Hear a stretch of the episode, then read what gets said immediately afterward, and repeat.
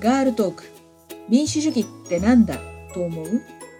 このポッドキャストはサイレントマジョリティとみなされている女性たち一人一人が社会について政治について民主主義についてどう考えているのか考えていないのかをモデレーターとのおしゃべりを通して発信していきます。ゲストは前回に続いて藤沢市議会議員の谷津さんです。今回は谷津さんが市民の代表としてどのような議員活動をされているかのお話を伺いたいと思います。よろしくお願いします。よろしくお願いします。あの谷津さんは2年前の2019年に当選されましたがえ選挙活動ではどんなことを訴えてらしたんですか？神奈川ネット的なあの教室の政策としては子育て介護は社会の仕事っていうのがありまして社会全体でやっぱり支えていかなければ子育てと介護はできないっていうところは私も大いに共感しそこは広げたいと思っていたところです。あとは環境問題も、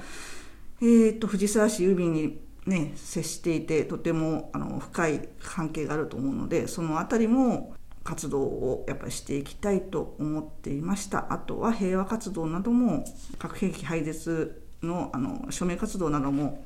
していたのところもあったので藤沢市の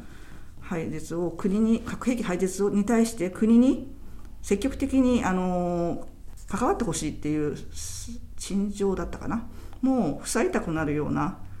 2018年だったんですけど塞いたくなったっていうのも結構私の中ではショックでよく訴えてたと思います。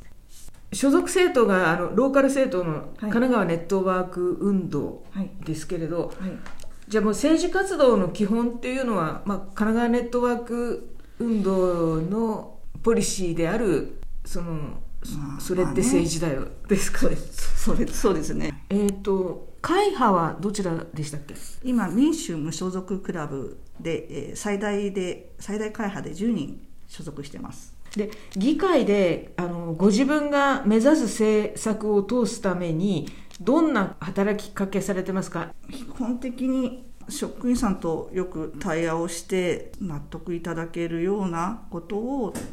提案するように私は心がけています。まあ、そのためにはかなり調べたりやっぱり知識もないと無理なので、まあ、学習会開いたりまたあの職員さんに学習会を紹介してみたりとかして少しでも理解を促すようにはしています。はい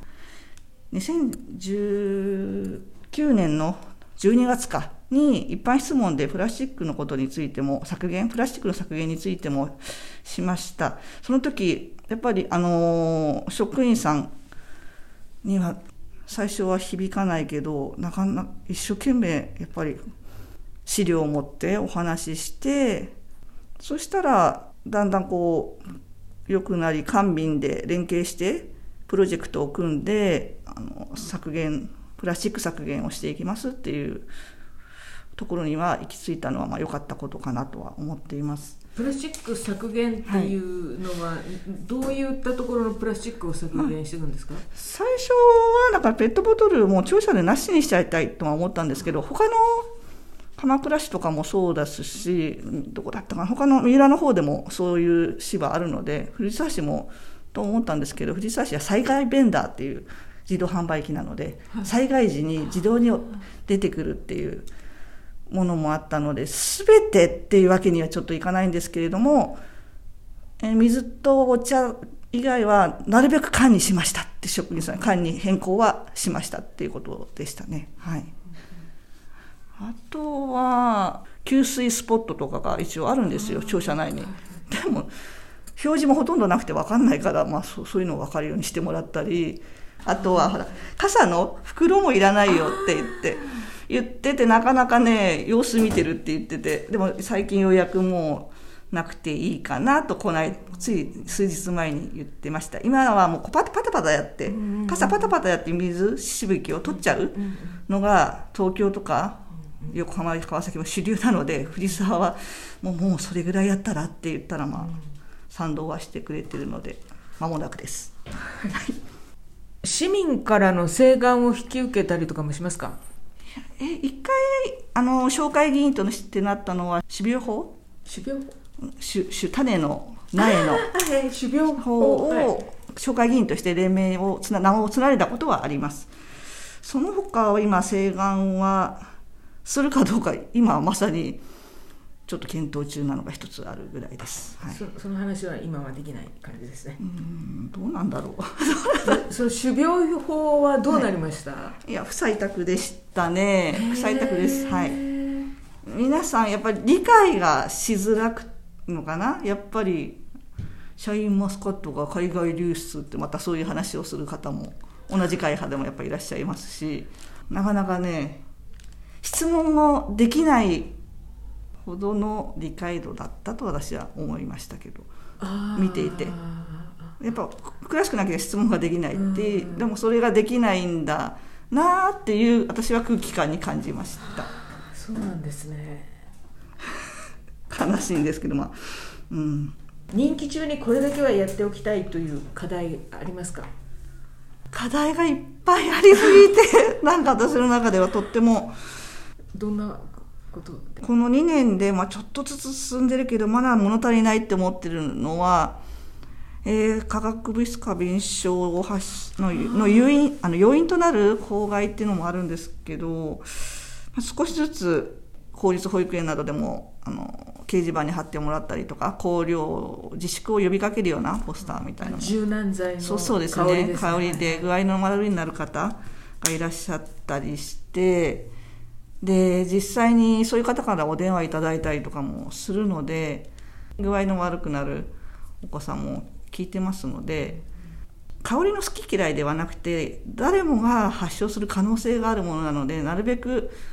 ないに越したことはない。日本は化学物質に関してはとても緩くてあの海外から比べるともう全然運命の差のところがあるので、まあ、少しでも化学物質を減らさないと結局海なんかもそういうのが流れ出して吸着してプラスチックに吸着して私たちの体に入るっ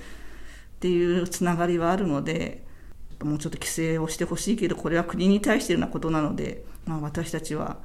選ぶ目を持ってやっぱり未来に残せるものを考えていきたいですね。はいあと教育もとても大切だと思うんですけど、教育でもなかなか教育委員会の壁もあるので、専門的ではないところなので難しいと。まあ、内容的に学校も先生が本当にやりやすいようにやっていただける環境を整えたいとはこちらとしては思っているんですけど、やっぱり孤立しがちなやっぱりところがあるので、子育てに関しては、やっぱり社会が支えていかないととても良くはならないとそれは実感しています。私はいろんな人が、まあ親族ですね。周りにいっぱいいましたので、手助けしてくれる人が本当に多かったんです。子供が1歳とか、年子ですもんね。そう、年子で1歳。いや、半年と1歳の時に介護してたので、その時も病院に7時間ぐらい住めなきゃいけない時もあった時は、お姑さんが子供たちを見てくれたから、自分の母親のあ父親のところに行けたりとか母親のところに行けたりとかもあったので本当に支えてもらわないと子育てってできないんだなっていうのはもう実感してますのであのご実家が近くないお母さん方いっぱいいるのでやっぱりなんか地域で支えるやっぱ近所で支えられるような仕組みが本当に欲しいなと思っています。どんな仕組みを考えていらっしゃるんですか、ね、まあ、保育園を増やすみたいなうんもっとなんか本当フランクにしたいんですけどね。生活クラブなんかでも結構預かったりする制度もあったりとかするのでどうなんだろう。あと仕組みとしてなかなか難しいんですけど子供を子育てする時にはやっぱり近い歩いていける近い距離っていうのが一つポイントなんじゃないかなとは思ってるんですね。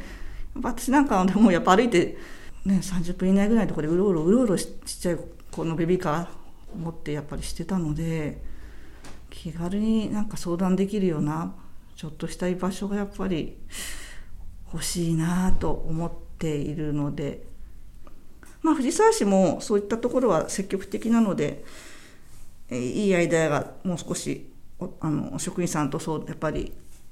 相談しこっちも提案できればところをしていければとは思っているんですけど何より全体で育てるっていうのはいろんな多様な考えがその子にやっぱり来るのでその子供自身の育ちにいろんな人が関わるっていうのはとってもいいことだと思ってます。まあ、自分の子供の言うのもなんですけどうちの子っていろんなこと育ててもらったので、まあ、そういうところでは恵まれてるだから藤沢市の子供たちも少しでも恵まれてる子供たちが増えるように関わりのある地域社会が欲しいなって思っています。やっぱり行動して出会うことって得ることがいっぱいあるので大人もそうですけど子供にとっても出会いがいっぱいあればいろんな学びがあると思ってるのでそういう仕組み仕掛けができるといいですよね。じゃあそれがもう今後の人気の課題になりますね。そうですね。あの藤沢市議会議員の議員構成を見るとちょっと国政と似た構成になってて自民党系公明党系がまあ多数でで女性議員が1割程度なんですよね、まあ、今あの所属会派が最大会派だっていうことを伺ったので、まあ、そういう後ろ盾とかも応援とかもあると思うんですけど。最大会派といえ自民党が2つに分かれているわけでで公明党もいらっしゃるので、まあ、与党が本当大多数ですけれども。女性の議員ってあのもう3人でしたっけ？4人でしたっけ？6, 6人だっけな？それぐらいいるっけな？ああれ？6人いますで議会議員数全員で何人でしたっけ？36人36人のうちの6人なんで、はいはい、まだまだ少ないですだから自公でそうですね、うん、自公で4人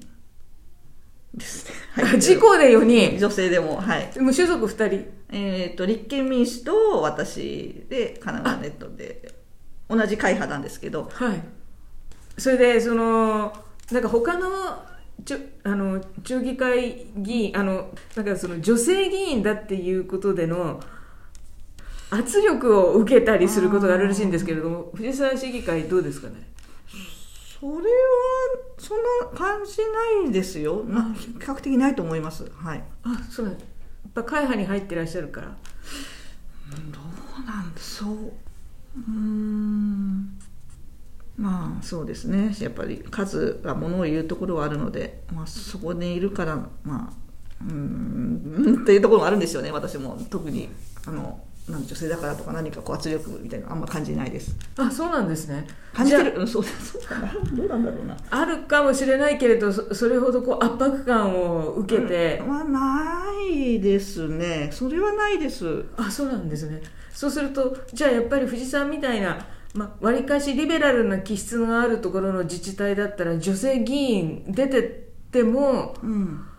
まあ、本人のやる気さえあればもうどんどん出てった方がいいですね。そうですね。違う意見をどんどん言ってほしいですね。男性議員がやはり多いとやはり目線がちょっと私にとっては現実離れしてる夢のようなことを言ってる方が多いなって思いますそこにお金使うんですか？って。ちょっとすいません。私何回も。もう椅子から落ちそうなことがやっぱりあります。あそうなんですね。ちょっと夢描いちゃう。でもじゃあ自公の女性議員もやっぱり、はい、まあ、考え方はどうなんですか、はい、おっさん的ですかね、まあ、まあそんなことは、女性にそんなことはないですかね。自公の方も比較的な福祉とかやっぱりそういったところに視点を置いてる方が多いので、ないですけれどうーんっていう人ももちろんまあ、男性にすすり寄る感じの人もやっぱりいますよね。そういう感じはしますよね、うん、しょうがないですね。それはそれで。と思ってますけど、はい、じゃあもう子育てや介護のことで、うん、この社会構造だとますますこう負担がなんそのかあの家庭家族内の女性に負担がかかってしまうとかまあもちろん男性もそうなんですけれどね。あの女性のいない家族の場合その若手の男性にその負担がかかってくるわけですからそういう仕組みを変えていかなければいけないなっていうことを思ったら思ってそれはやっぱり議会で行って自分でこう喋んなきゃダメだっていうふうに思ったらもう行った方がいいですね。出てった方がいいですね。そうですね。数になった方がいいですね。やっぱり数欲しいですね。本当に数は欲しいと思います。女性のそういう普通の普通の現実的な意見。あ現実的なというかもう生活者ならではの見えている課題の意見欲しいですね。男性は国債なんかでも見てても税金そんなことに使うのかみたいなのもいっぱいありますからね。うんそうそう。人の金だからいい的な感じなの困っちゃうんですけどね。私なんかねやっぱり女性、まあ、女性男性も関係ないですけどやっぱ日々生活して買い物して過ごしてる人ですからうーんケチなところはあるのかなと思いつつ無駄なことには使いたくないですよね、うん普通普通に考えて、うん。うんなるほど。わかりました。ありがとうございます。無駄なこと。そう。変な娯楽とかねなんかそういう感じですよね。今じゃない。今じゃないってもう何度も思った。今これかって言いたい。まあそれ象徴するのがスポーツ都市宣言が今それかって感じで私はしましたけどああオリンピックだからかな。オリンピックのレガシーとともにスポーツを推進しましょう。あ健康増進はいいと思いますけど見るとか応援するなんかなんか承知したりとかそういうのがこう見え隠れするようなお金の使い方は私は今じゃないうん。と思ってます。そうですね。なんか最後におっしゃりたいことあったら特に。そうですね。あなんか議員をやってみようかなって思ってる人に対するなんか。いや私ができるんだから誰でもできますっていうのは 本当最初から思ってたことなんですけど。